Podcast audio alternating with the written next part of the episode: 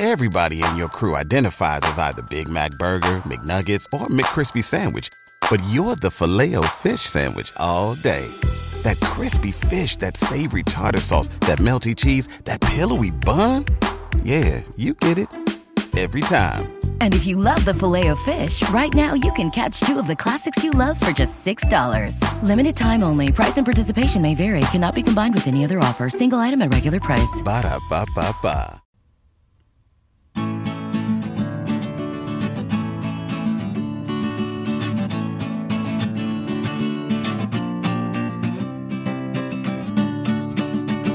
Vandaag openen we weer ons bestiarium.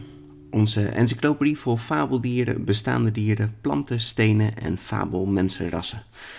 Nou, vorige aflevering was de vuursteen tegen de steen der wijze. En het lijkt erop dat jouw vuursteen gewonnen heeft, hè Karsten? Nee, echt? Wauw. Ja, ja, Ik zeker. bedoel, ja, ja, nee, dat is zeker. Maar ik bedoel, je hebt hem ook, eh, weet je, je kent eh, de Steen der Wijs alleen van Harry Potter, man. Ja, ja, zoiets.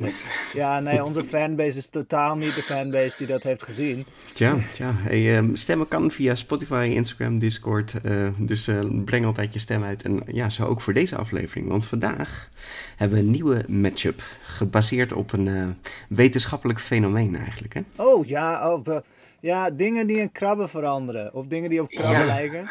Dat heet het eh carcinisatiefenomeen. Ja, hell yeah. Je hebt in de evolutie heb je, ik ken de Engelse term, dat is convergent evolution. En in het Ja. Nederlands is het iets van convergente evolutie. Convergente evolutie, ja. En ja. het komt erop neer dat dingen die effectief zijn vaak terugkomen. Dus patronen komen terug in eh, de natuur, weet je. Net zoals chimpansees en mensen, weet je. Het, het werkt in een bepaald systeem. Ja, of vleugels van vogels en vleugels van vleermuizen. Die zijn los van elkaar ontwikkeld. Allerlei groene slangen in, eh, in, in regenwouden, die hebben totaal, zijn ze niet verwant, maar ze zien er precies hetzelfde uit. Want blijkbaar Want groen is een handige kleur, ja. ja. zien als een liaan in een boom met lianen, ja. dat Ja. is, eh word je minder opgegeten. En eh, Ja, ja, blijkbaar zijn krabben de shit. Weet je, dus ja, dingen lijken op elkaar. Ja, deze term carcinisatie die is door de evolutionair bioloog geïntroduceerd eh, Lancelot Alexander Borradale uit eh, 1872. Dat is nog eens een, eh, een goede naam. En hij omschrijft het als de vele pogingen van de natuur om een krab te ontwikkelen. Mhm. Ja, ja, ja. Nou, eh, ik, ik moest een beetje zoeken. En je hebt natuurlijk eh superveel krabben in, eh, in de fossiele geschiedenis. Maar ik heb niet voor krabben gekozen. Ik heb voor Eurypteriden gekozen. Hmm. Of hun, hun populaire naam, de zeeschorpioen. Oh. oh, nice. Oké, oké. Net zoals veel dingen, zoals vliegende herten en zo, is het geen echte schorpioen. Het, ze zijn wel erg verwant aan schorpioenen. Mhm, mhm. En ja, het zijn ook gewoon geleedpotigen, net zoals schorpioenen en krabben. Nou, oké, eh, dat is inderdaad eh, waar jij het voor op gaat nemen. Nou, ik ga voor de mythologische nepkrab. Eh, ja, is het nou een krab? Is het nou niet een krab? Nee, nee, het is, het is niet echt een krab. Of is het nou wel een krab? Nou, in ieder geval, het is een heel bijzonder mythologische nepkrab. Je, je kan wel zeggen dat het verschil nogal nauw of eh, krap loopt. Ja, ja, ja, zeker. Zeker, zeker. Het is eigenlijk wel, eh, wel jammer. We hebben nu een, een, een, ja, een historische nepkrab, een mythologische nepkrab. Maar er zijn nog steeds eigenlijk wel nepkrabben. Hè? Maar ja, we hebben eigenlijk niemand die daar nou even iets over kan vertellen, of wel? Eh, over een echte krab. Eh, nee. Ja hoor, ik. Wa- wat was dat? Hi. Oh, Shania, je bent er weer. Wat goed. dat is een tijdje geleden. Wat ga jij doen dan? Ja, ik ga het hebben over een eh geleedpotige die Darwin wel eh, monsterlijk noemde. Eh, ik ga het hebben over de kokosnootkrab. Een kokosnootkrab. Oké, maar dat is gewoon een krab. Of is het niet een krab? Eigenlijk is het, is het meer verwant met de heremiet. Het is een wandelende kokosnoot? Nee, Ja, jammer. dat zou wel cool zijn. Maar nee, deze die is eigenlijk eh, meer verwant aan de heremietkreeft. En hij is ook tienpotig. Oh, maar een heremietkreeft, die pa- pakken dus hun eigen, eh, hun eigen huisje, toch? Dus het, het kan zijn dat hij een kokosnoot aantrekt. Eh, nou, Nee, ik geloof dat ze kokosnoten eten. Oh, ja, god. Damn it. ja. Damn it, dat is veel minder romantisch. Oké, daar komt de jingle.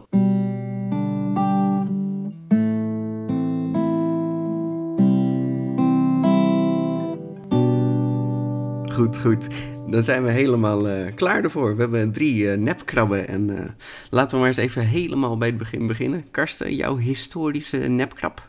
Ja, mijn nepkrab. Ik, ik ga het dus hebben over. ja, kijk, er zijn genoeg krabben in de fossiele geschiedenis. Ik, ik kwam ook terecht bij de horseshoe crab, de degenkrab. Nu had ik een probleem, want die, die leeft nog steeds. Oh, ja. Ja, dus, dus het is niet. Het, het is een levend fossiel, dus die kon ik niet echt gebruiken. Dat was een beetje jammer. Het was zo van: oh, wat een cool ding. Oh ja, deze leven volgens mij gewoon nog, toch? Maar die, die lijken niet per se echt op krabbetjes. Hè? Ze hebben niet zo'n krabbetjes uiterlijk. Nee, ze- maar het, ja, het, het is natuurlijk, het zijn harde, eh, rare, kleine... eh, Ja, een soort, soort pissebedjes. Ja, ja. ja, precies. Eh, Even even een fun fact, pissenbedden zijn trouwens kreeften, hè. Wow. ja, eh, even fun fact. Maar ik kwam dus eh, wel bij familie van ze terecht, want blijkbaar heb je dus, had je vroeger 400 miljoen jaar geleden, nou eigenlijk 432 miljoen jaar geleden, wow. had je een soort genaamd de Eurypteriden. Eurypteriden. Ja, hun populaire naam, eh, de, de zeeschorpioenen. Oké, oké. Ze leefden in de zee, maar dat waren geen schorpioenen.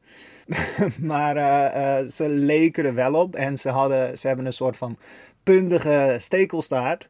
En daarom waren het schorpioenen. Er is geen bewijs dat ze daar dingen mee staken of dat het een gifangel was, zoals bij moderne schorpioenen. Ook omdat je wel echte schorpioenen had in dat tijdperk. Ja. Maar dit waren dus een soort van zwemmende, ja, kreeften.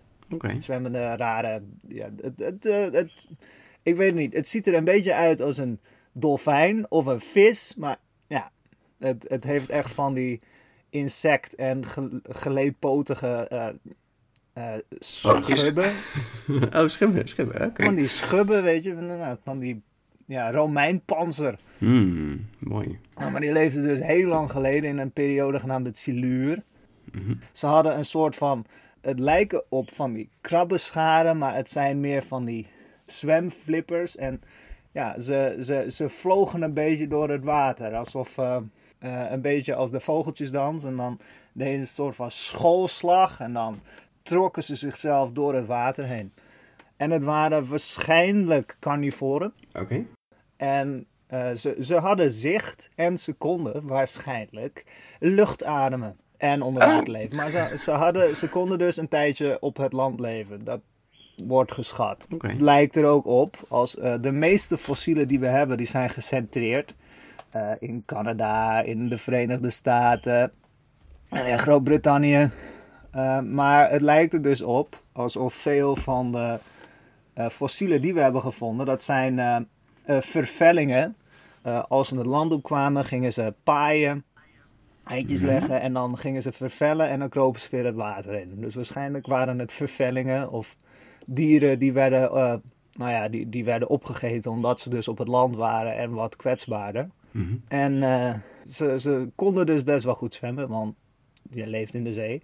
Maar eh, ze zwommen niet om te jagen. Ze zwommen alleen om van de ene voederplek naar de andere voederplek te komen. Oké, en dan aten ze voornamelijk. Ja, waarschijnlijk kleine andere geleedpotigen, weet je, misschien Ja, slakken, zeekomkommers. eh, ja, ja. ja, eh, van die kleine geleedpotigen, ook andere ongepanzerde diertjes, misschien wel wat visjes als die er toen al waren. Hm. Ze hebben een soort van rare, ja, stekelachtige angel. Of nou, eh, een soort, in plaats van een krab heeft van die scharen, hè, maar zij hadden er een soort van ja, stekelachtige armpjes aan. Ken je, heb je wel eens Rambo gezien, Rambo First Blood? Dat, Ja, en dan, dan laat hij zo'n tak met allerlei van die stekels eraan.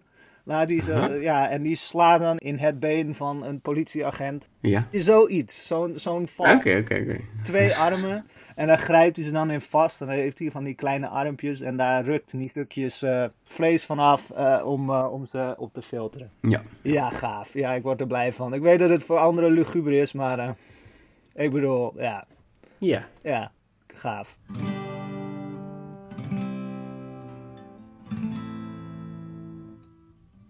Dus dat, eh, dat is een beetje mijn, eh, mijn zeeschorpioen. Wat niet een schorpioen is, maar ik bedoel, ja, ja hij is vet gaaf. Eh, maar jij hebt het over een krab, dat niet een krab is? Eh, nee, het is niet een krab. Ehm, ja, kijk, het is een, het is een nepkrab. We gaan, we gaan terug in de tijd. Ja. Maar we gaan ook naar Japan toe. Uh-oh. In eh, april 1185. Ja. Dat was een fatale dag voor de Heiki-clan. Uh-oh. Ja, de, de Heiki-clan werd verslagen door de Genji-clan. Oh.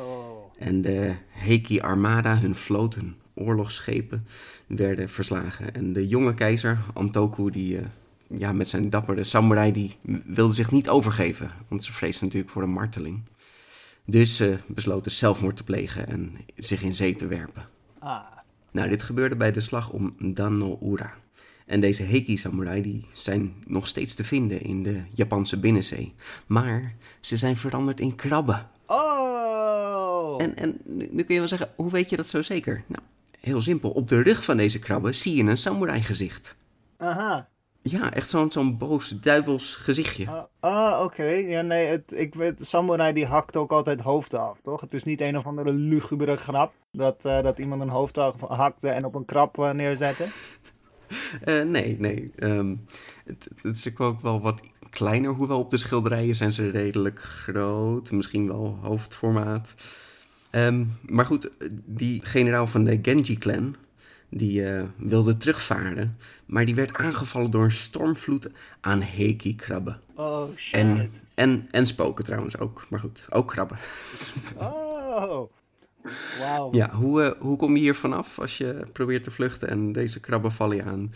Nou, eh Benkei, die was een epische krijger, maar had toch ook getraind bij de monniken. Dus hij begon te bidden, een gebed, en de storm die zakte weer in en de krabben en spoken die gingen ook weer weg. Ah, dus dat, eh, dat scheelt wel gelukkig. Ja, nee, bidden, Ja. bidden helpt altijd. Ja, zeker. Het een mooi versje, mooi, eh, ja, ging helemaal goed. Nou, dit is dus hoe de Heiki-krabben zijn eh, ontstaan. En door deze legende worden deze krabben niet gegeten ter ere van deze gesneuvelde samurai. Oh. Dus de slag om Danaura is een belangrijke slag geweest in de geschiedenis van Japan. Want deze slag maakte een einde aan, de, aan het imperische tijdperk. En dat was de start van de feudalistische tijdperk van Japan. Dat is de tijdperk van de militaire heerser, de shogun. Oh, Shogun. Ja, de shogun. Nou ja, dat is natuurlijk de reden waarom er zoveel folklore omheen zit. Want even voor de duidelijkheid. Dit is gewoon echt gebeurd, deze slag. deze Heiki-clan heeft bestaan. Deze Genji-clan heeft bestaan. Die eh, generaal heeft ook bestaan. En, eh, nou, alles, alles klopt. Ehm, en de krabben hebben ook bestaan. Die bestaan nog steeds. Oh, en die worden nog steeds niet gegeten. Die worden nog steeds niet gegeten. Want ze hebben een boos samurai gezichtje op hun rug. Oh. Ja, eh, met de gedachte dat er een gereïncarneerde samurai in zit, kan ik ook niet echt genieten van de krab. eh, denk Ja, ik. Ja. Ja, nee, het, eh, ik word er niet heel blij van. En, en dat staat je dan zo aan, dat gezicht, van, oh, ga je me echt eten? Nou, nou, bite me. Nee, nee, nee, nee, nee, oké. Nee, ik snap dat ze het niet doen. Maar dus eh, nog steeds een boos samurai gezicht. Ja, zeker weten, ja. Nou, moet ik even een aantal dingen verduidelijken, want eh, er wordt wel eens gezegd dat zo'n gezichtje is natuurlijk ontstaan door de interactie met de mens. Want de mensen eten het dan niet, dus komt er een realistischer gezichtje. Maar ja, dat, dat kan natuurlijk niet echt. Hè. Ik bedoel, dan zouden koeien ook veel mooiere patronen krijgen op een gegeven moment. Als je zo gaat, zo'n gezichtje was er al, maar weet je, wij zien gewoon gezichtjes in dingen. Ja. Dat eh, fenomeen heet het eh pareidolie of pareidolia effect. Eh, dat je ergens gezichtjes in ziet. Eh, soms zie je in de wolken zie je bijvoorbeeld een, eh, een figuurtje. Ja. Dan lijkt de wolk op een haas of zo. Mhm. We zien gewoon gezichtjes in dingen. Dus deze krabben hebben gewoon rare vormen op hun rug. En wij zien daar een gezichtje in. Ja, precies. Ja. En daardoor hebben die krabben ontzettend veel geluk, want wij eten ze niet. Nou, ze zeggen ook wel dat ze gewoon te klein zijn om te eten. Dat, dat er niet Oh. echt veel vlees aan zit. Dus dat is misschien ook een beetje... Aha. Tja, tja. Nou, nog even een verhaaltje over de samurai-krabben. Dit is een eh, theaterstuk geschreven door de Okamoto Kido in 1912. Ugetsu is een eh, oud-generaal van de Heiki-clan. En eh, is nu een monnik. En hij loopt op het strand. En er komen drie kinderen naar hem toe met een, een kani. Kani is een krab. Nou, ze noemen het dus een hekigani, omdat hij op deze heki samurai lijkt. En Getsu die vraagt of ze het diertje met rust willen laten, of ze hem vrij willen laten. En dat doen de kinderen inderdaad.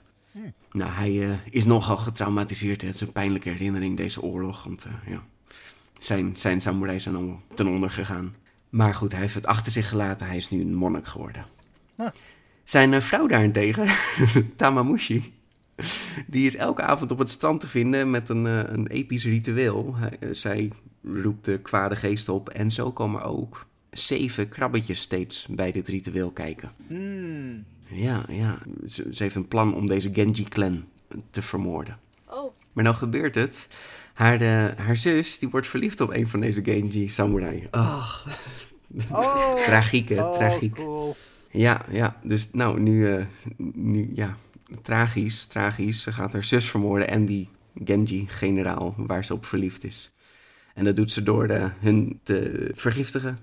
En als ze dan vergiftigd zijn, dan vermoordt ze ze door ze te slaan met een houten waaier. Oh my gosh. En bebloed en al loopt ze de zee in, gevolgd door deze Hekigani, deze samurai-krabben. Damn. Ja, eh, tragisch einde. Mooie, mooie theaterstuk. waar je ook nog. Damn. Wauw. Ja, heftig. Ja.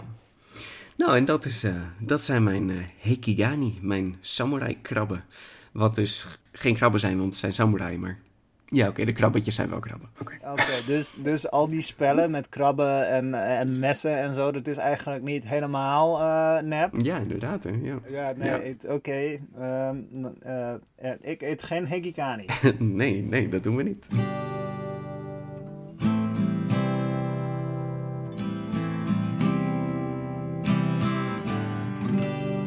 Nou, dat was mijn mythologische nepkrab. En eh, wat hebben we dan voor de echte? We zeiden de kokosnootkrab. Ja, nou de kokosnootkrab. Zoals ik net had gezegd, Darwin die omschreef het als een monsterlijk krab. Eh, de reden is omdat hij de grootste geleedpotige is eh, ter wereld, Wow. ter land. En Wow. zijn Oké, oké. wetenschappelijke naam dat is Birgus latro. En latro betekent dief. En eh Birgus is dan het geslacht waar hij tot behoort. Oké, oké. Nou, in tegenstelling tot zijn naam, zoals ik net had gezegd, is hij geen krab, maar behoort hij tot de Nee. heremietkreeften. Nou, hoe ziet hij er eigenlijk uit? Het is, eh, eigenlijk is het een, een hele grote krab die soms wel eh, nou, tot 1 meter breed kan zijn en tot 40 eh, of nou, tot 30 centimeter groot of lang. Oké. Hij is soms blauw, soms rood, eh, soms een beetje bruin. Wauw. En eh, nou, de mannetjes die zijn groter dan de vrouwen. Mhm. En ze kunnen eigenlijk bijna net zo zwaar wegen als een kat. Dus tot 4 kilo eigenlijk. Damn. Zo. Nou, ik wil ze niet tegenkomen.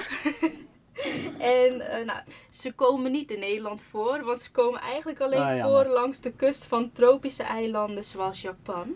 Oh, aha. Nou, dan gaan we even door naar, want ze paren tussen mei en september. En in juli en augustus paren ze het meest. Ja, ja, dat snap ik wel. Lekker warm. Ja. Lekker tropisch eiland. Ook romantisch, zo waarschijnlijk. Eh, Mhm. Een van die tropische eilanden, hartstikke warm. Ja, dan zou ik ook wel mijn eitjes willen leggen, ja. Ja, eh, in ieder geval romantischer dan de Waddeneiland. Al zeg ik het zelf. Nee, nee, nee, nee, nee. Texel is geweldig. Eh, hashtag eh, die he- hele oude aflevering die we ooit hebben gemaakt. Zie je aflevering over Tessel. Ja. En in, in juli en augustus is Texel ook vrij tropisch hoor. Ja, nou wel lekker warm. soort van. Ehm, ja, nou, hoe gaat het paren? Nou, het mannetje die gooit zijn eh, zaad over de buik van het vrouwtje waar de geslachtsorganen zitten. Eh, de pleopoden. En nou, zij legt de eitjes en houdt ze dan vast voor een maand. Eh, waarna ze dan eh, meegespoeld worden s'nachts met het water. Oké, dus dan gaat ze het water in om ze los te laten. Eh, nou nee, wat er dus gebeurt is, ze graaft zich eigenlijk samen met de eitjes eh, in het zand. Ja. En ze wachten totdat het s'nachts is en wanneer het water aanspoelt, eh, dan, laat, dan gaan de eitjes eigenlijk mee en zij blijft dan op het land terecht. Want Mm. eh, ook al eh, zij- komen ze uit in het water, eh, kunnen ze als volwassen kokoskrabben niet meer zwemmen. Oh my gosh, wat? Ja, dat, Dus ze moeten er niet terecht komen. dat zou echt vet vervelend zijn als mensen dat ook hadden. Echt gewoon op vier jaar vet veel geld uitgeven aan zwemles. En dan kunnen ze het niet meer als ze 15 worden of zo. Ja.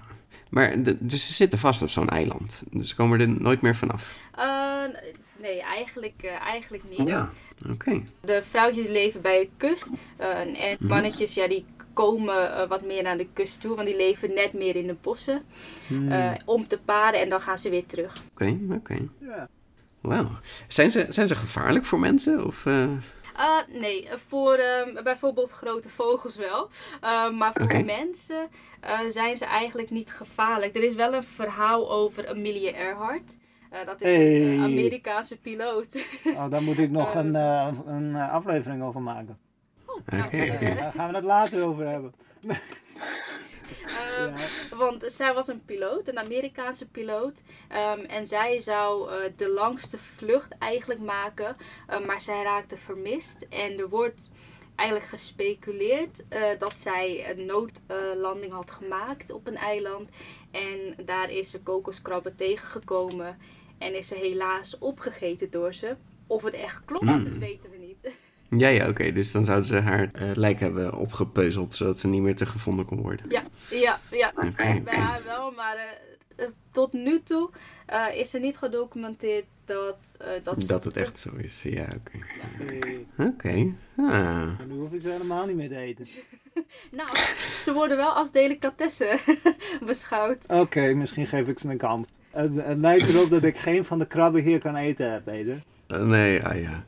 Eh, wat, wat eten de krabben zelf? Eh, de krabben zelf, die zijn alleseters. Oké. Knippen ze ook zo'n kokosnoot uit elkaar? Ja, ja. Ze eten ze, nou ze knippen, ze knippen ze niet echt. Wat ze doen is eh, een kokosnoot. Die schrapen ze eigenlijk open. Ja. Eh, want ze hebben heel veel kracht achter die scharen. Hmm. Maar eh, ze kunnen het niet helemaal stuk maken. Dus ze krabben hem open. En dan kunnen ze ervan eten. Oh, Eh, maar ze eten, zoals ik ook zei, eten ze gewoon kleine prooidieren. Eh dit kunnen kittens zijn, kunnen vogels zijn. damn. Ja, dus ik zou niet je kitten eh, op ze loslaten. Nee, want die wordt opgegeten. Sowieso. Nee, ah, Oké, dat was gaaf, man. Ja, ze eten ook schildpadden. Oh, Die, die, die oké. knippen ze wel. Eh? Nou nee, ze gaan dan achter de... Daar gaan ze dan natuurlijk bij het zachtste gedeelte. Ja, bij het hoofdje, ja. ja. Ja, en ze hebben natuurlijk één schaar is groter dan de andere schaar. Eh, dus ze houden hem vast met de grootste schaar en dan, nou ja, Oh, dan halen ze hem uit elkaar. Ja, Ah, cool. Wauw, ja.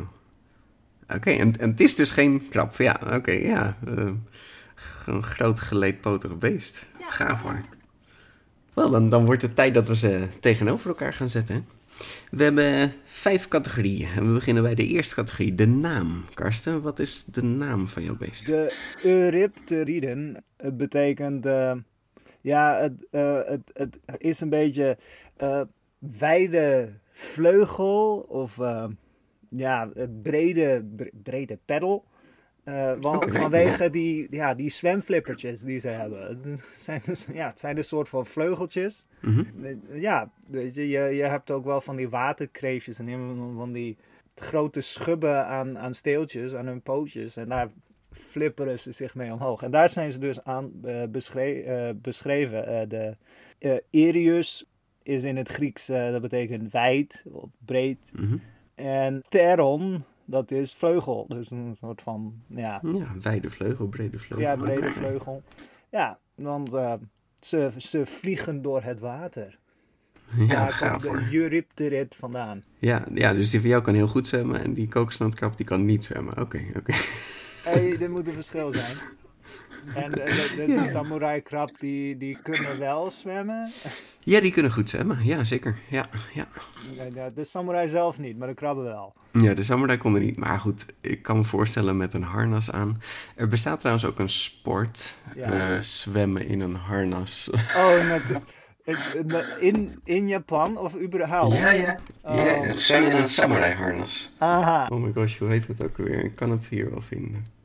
Ja, sui jutsu. Het is gewoon eh, water, Oh. watertechniek, waterjutsu, waterkunst. Ik heb wel eens gezwommen met eh, een duikgordel. Ik, ik heb ook wel eens iemand laten trainen met een duikgordel. Nou, dat, dat is... eh, ja, je, je kan ermee zwemmen, maar het is niet, niet fijn, kan ik je vertellen. Weet je, En één, één blokje lood gaat wel, maar dan, dan heb je dus, ja, nou, weet je, zodra je er twee of drie aan doet, dan is het al zo van, oké, je kan ermee zwemmen, maar ja, sink or swim. En het is meestal zinken. Ik zal wel wat filmpjes delen ervan. Het is wel best wel grappig. De Hekigani. Hekigani. Dat is gewoon Heke. Heke is de clan. Eh, ik kon niet vinden wat dat betekende, maar het is gewoon een oude naam. Ja. En Gani, of Kani, dat is een krab. Dus het is gewoon de Heki krab. Ja. Eh, maar als je heel officieel wil zijn, dan heet de krab Hekeopsis japonica. Nou, japonica, duidelijk, Japan.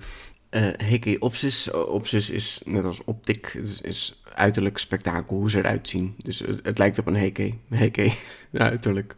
Aha. Eh, dit is, deze naam is gegeven door meneer Siebold. Oh, Philip Frans Balthazar van Siebold, geboren in 1796 in Beieren, eh, was een geneesheer-majoor in de oud-Nederlands-Oost-Indische vloot.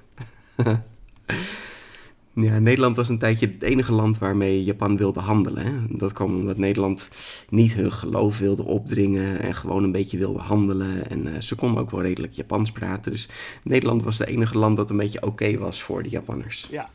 En meneer Siebold, die was helemaal oké voor de Japanners, want hij had een geweldige kennis van geneeskunde.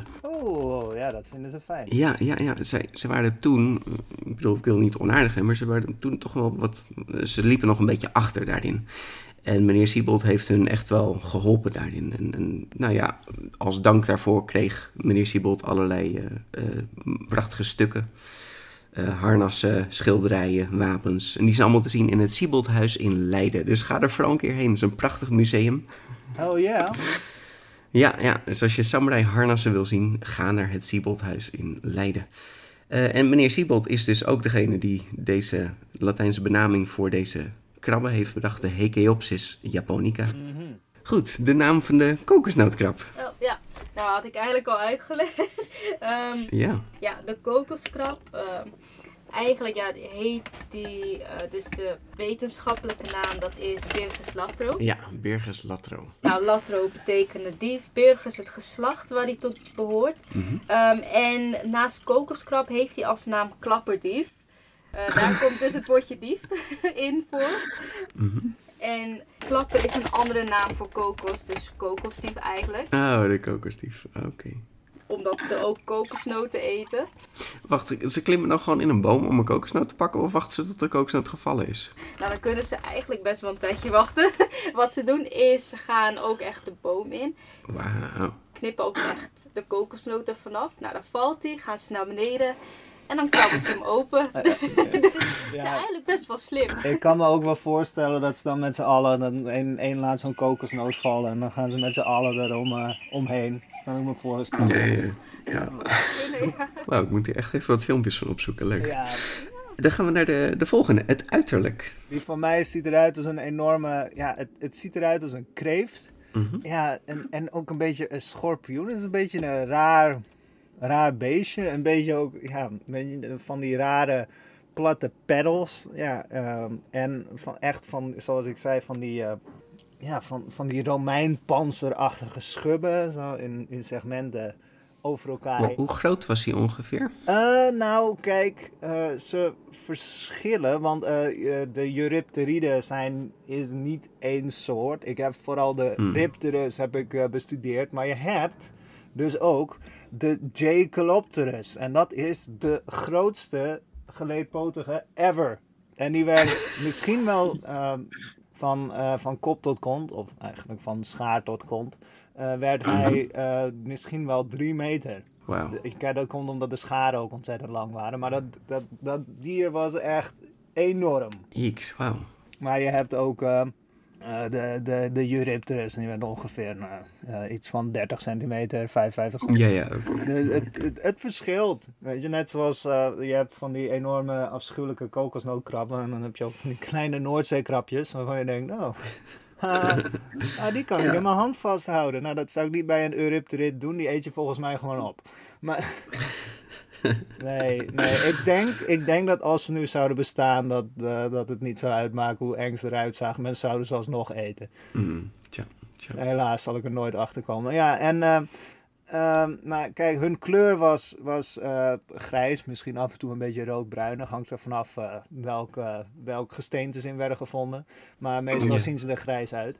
Ik kan niet geloven dat ik die grap nog niet heb gemaakt. Ja, elk fossiel wat je vindt is steenkleurig. Ja. Maar eh, ja, nee, eh, we weten helaas niet hun kleur. Maar ja, waarschijnlijk een beetje zeedierachtig. Ja, waarschijnlijk donker eh, aan de bovenkant en een beetje lichter aan de onderkant. Ja, ja. Ja. Oké. Dus zo zien ze eruit. Oh ja, en ze hebben twee van die oog...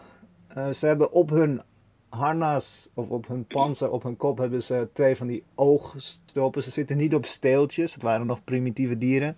Oké, oké. Dus van die, ja, eh bolle, bolle, bolletjes. Leuk. Ja, ja, oké. En hoe ziet, eh, het- moet, ik, moet ik me dan een, eh, een, een, een enorme man met een krabbenhoofd voorstellen? Volgens mij heb ik dat wel eens gezien in Pirates of the Caribbean. Of, Nou, het is een, het is een woest samurai gezicht. En ehm, de krabbetjes zijn vrij klein. Soms wit, soms rood, soms bruin, soms paars, zwart. Ze hebben vier lange pootjes. En dan van die scharen. En ze vallen vaak schepen aan, dat is natuurlijk ook heel belangrijk. Eh, in latere versies zie je ook echt van die geschilderde maskers op hun rug. Dus eigenlijk wat je gewoon ziet is een, is een zwart samurai gezichtje, zeg maar. Maar als je nu veel tekeningen ziet, dan zie je ook echt zo'n zo'n eh, groen gezicht of zo'n rood gezicht met van die... eh, je, je kent die samurai-maskers wel, hè? Dat noemen ze eh, mempo. Eh, of zo'n of zo'n oni-masker, een duivelmasker. Dus daar lijkt het een beetje op. Ook echt met van die tandjes en een beetje zo'n grimas, een beetje zo'n zo'n boze gezichtje.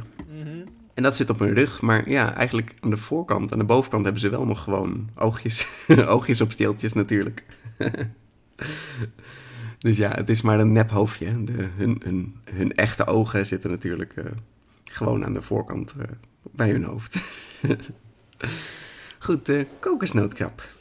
Ik zeg steeds kokosnootkrab, maar het is een kokoskrab. Ja, ja je zegt eh, kokoskrab, maar je kan soms, op- bij sommige artikelen staat er ook kokosnootkrab. Dus het kan eigenlijk kom, kom, we gaan ze klapperdief noemen. Ja, die klapperdief, vertel.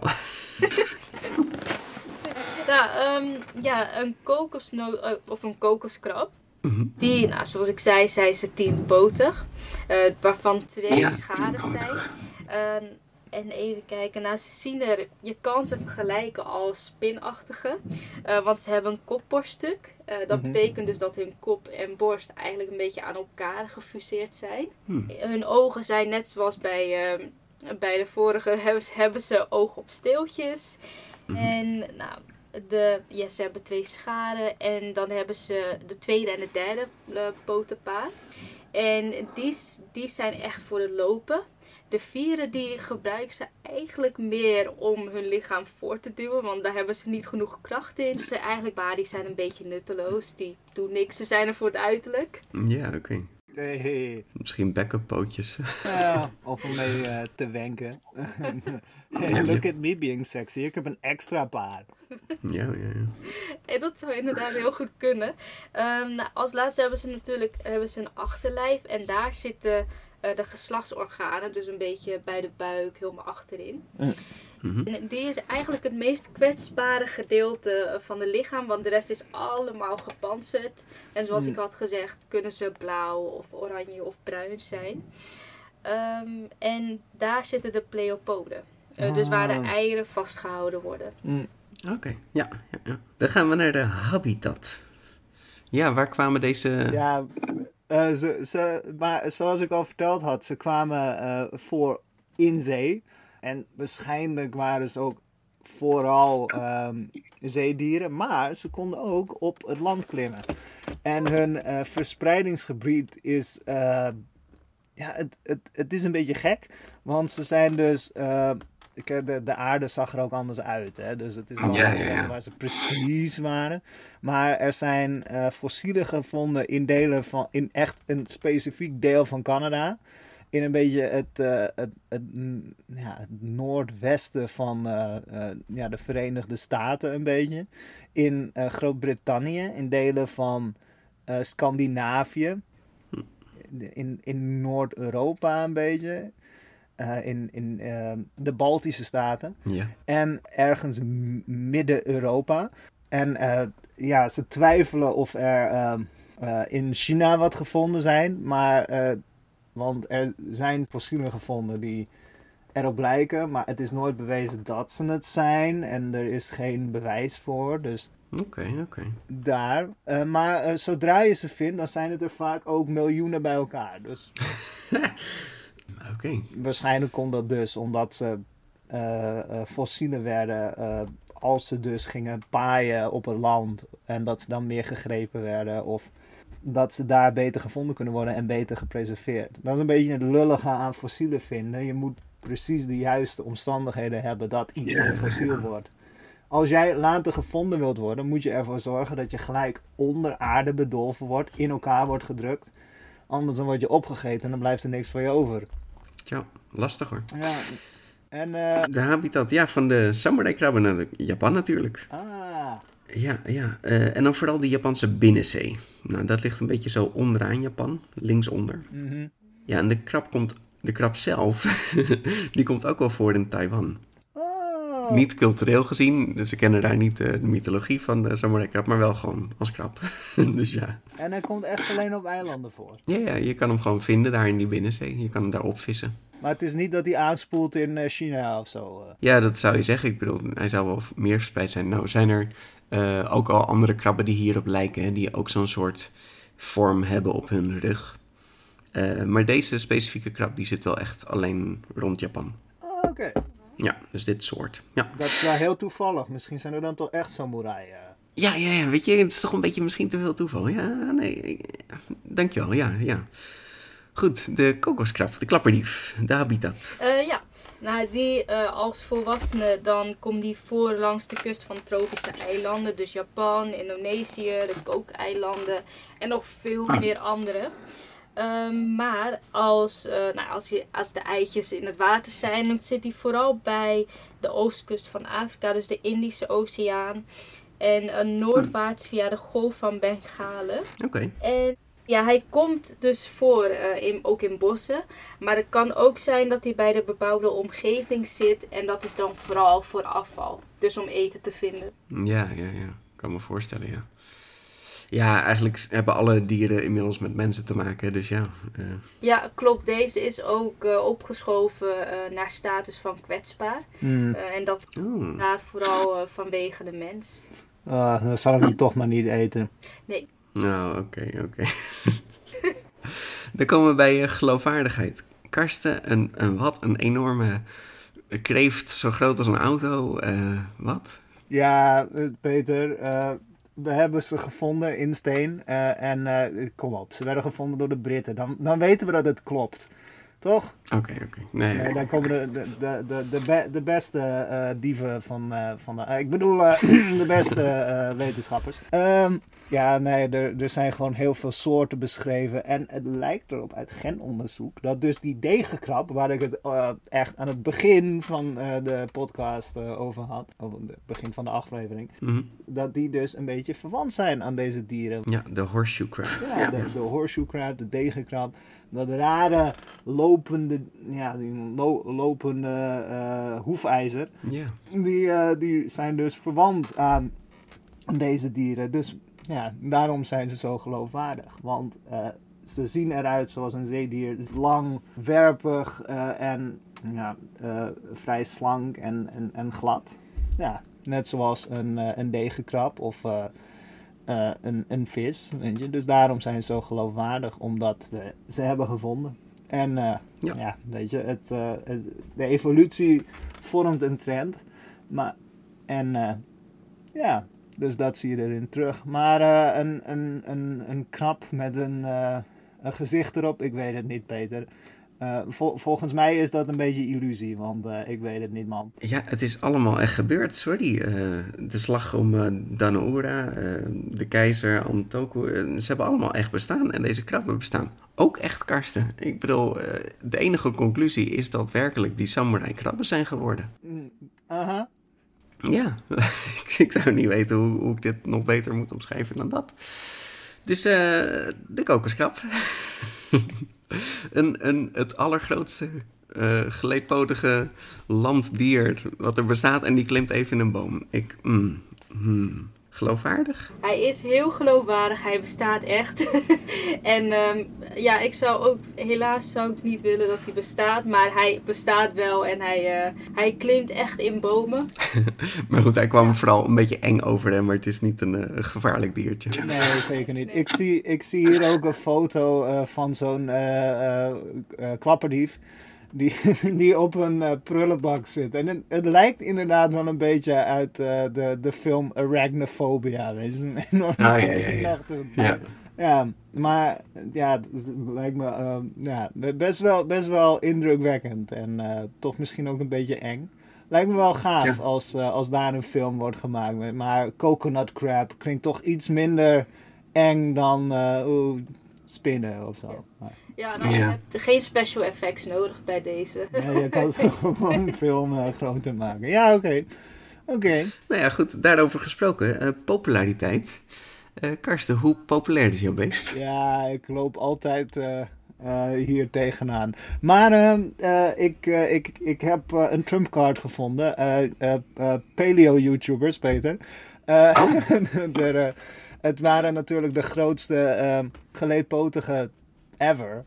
Eh, dus er zijn wel wat eh, filmpjes over gemaakt. Trade the Explainer heeft een, eh, een filmpje gemaakt, genaamd Paleo Profile, Sea Scorpions. En daarin legt hij uit hoe ze zijn ontstaan en waar ze leefden en allerlei, alle soorten. En eh, Benji Thomas is ook een paleo-YouTuber. Die heeft eh, het gehad over J. Calopterus, de grootste geleedpotige ever. Mhm, mhm, Die kan je ook opzoeken. Ik heb ze ook gezien, ja, want ik volg ze al jaren. mhm. En eh, ja, we komen weer uit. David Attenborough heeft het erover gehad. Oké. Je hebt de serie genaamd Walking with Monsters. En daarin worden ook Sea Scorpions eh, worden genoemd. En dan heb je een, eh, of een Eurypterid. En dan heb je dus ook, eh, die, dat is de Pterygotus. Is ook een vrij grote jongen. Die is wel anderhalve meter. Nou, ik Mhm. weet niet. Ik hoef geen anderhalve meter grote zeeschorpioen tegen te komen. Nee. En je hebt een, een documentaire waarin een bioloog genaamd Nigel Marvin, en een beetje de Freek Vonk van de, ja de jaren 2000, maar dan Brits, eh, die, die gaat eh, in Sea Monsters gaat hij duiken met allerlei verschillende afschuwelijke eh, zeedieren en dus ook met... hij komt ook wat zeeschorpioenen tegen en die gebruikt hij als aas om een groter zeedier te lokken. Dus ja, ook nog een stukje geloofwaardigheid. Hè? Die Nigel Marvin heeft ze gewoon op, op film gezet met zo'n eh, ehm, eh, eh, met zo'n eh, zeeschorpioen. Ook even een stukje filmbewijs. Oké, oké. Ja, nee, geen 3D-effect of zo. Nee. Nee, nee. Maar, en eh, hoe, hoe, hoe ehm, populair is die samurai krab? Ja, wel, dat viel me een beetje tegen. Nou, de Samurai Krab is te zien in de, de serie Cosmos met Carl Sagan uit de jaren 80. Nee, echt? Ja, ja, inderdaad. Carl Daar heeft hij ook zo'n krabbetje vast, erg schattig, heel leuk. Oh. En hij vertelt inderdaad over de, de samurai, eh, dus dat, dat is wel leuk. Eh, er is een Elden Ring, is er een Godwin crab. Dat is Oh. ook een krab met een gezicht op zijn rug. Alleen ik mis daar een beetje het samurai aspect. Het is niet echt een, een krijger of zo. Ja, dus dat... Nou, verder zijn er genoeg Japanse theaterstukken, films en series over de krabben. Maar ja, ik kwam ze niet echt tegen. Ik, hoopte wel iets van games eh, waarin echt van die samurai krabben voor zouden komen en zo. Maar nou, niet, niet echt. Er zijn wel veel tatoeages van. Die zijn vrij populair omdat je dan gewoon zo'n samurai masker hebt eh, met een, in, in de vorm van een krab. Dus dat is wel grappig. Ik zie nu zo'n Yakuza guy die dan zo zijn eh, shirt opentrekt. Zo van, oh, dit is mijn samurai krabben tattoo. ja. Maar ja, precies. het, het valt me inderdaad wel tegen. Want het, het heeft letterlijk de naam samurai in de titel. Right, de Hikigani, ja. Eh, het zou perfect zijn voor, de, voor weet ik veel wat. Het zou de slechtere kunnen zijn, het zou de goede kunnen zijn. Wat maakt het uit? Hoe eh, populair is de kokoskrab? Oh, nou, er is een reden dat hij kwetsbaar is, want qua eten is hij heel populair. Hé, daar kunnen wij toch niet tegenop? Nee, tuurlijk, Oh. je kan hem eten, dan is hij populair. Ja, er zijn, eh, nou, er zijn een aantal artikelen omdat hij zo krachtig is eh, dat hij een aquariumstuk kan maken, vogels, vleugels kan breken. Dus je moet ze niet in een aquarium houden, want hij slaat ze Niet te houden. Ja. Eigenlijk wel. En, en natuurlijk het stukje over Amelia Earhart. Mm, Ja. ja. Dus ik zou Ja. zeggen dat hij misschien wel de meest populairste van de drie is. Ah. Eh, misschien, maar dat, eh, dat, hè, dat is aan de, de luisteraars. Die gaan natuurlijk beslissen welke van deze eh, de King of the Bestiarium wordt, deze aflevering. Het was weer een, eh, een bizarre aflevering. ja. Ja, een mooie matchup, ja. Echt, eh, ja, ja, zeker. Eh, nou, dan laat het weten via eh, Spotify, via Instagram, via Discord. Discord. Eh, we zijn erg benieuwd. Ja, je Twitter ook nog. Nou, hebben, we hebben nog een Twitter. Wauw. Ja, het bestaat nog, het bestaat nog. Eh, de- ik, ben, ik ben ontzettend benieuwd wat de luisteraars eh, gaan kiezen. En, eh, ja, en, en we gaan zien natuurlijk wat onze volgende matchup weer wordt. Ja, als, de- als je een eh, idee hebt van een monster of een, eh, of een eh, bestaand dier of misschien een, eh, een, een fossiel, weet je, laat het ons weten, want er zijn er miljarden van. Ja, zeker. Karsten, dankjewel. Shania, heel erg bedankt dat je er weer was. En eh, ja, tot de volgende aflevering. Let the best crab win. Oh shit, niet een crab. Ja. Oké. Doei doei. Doei!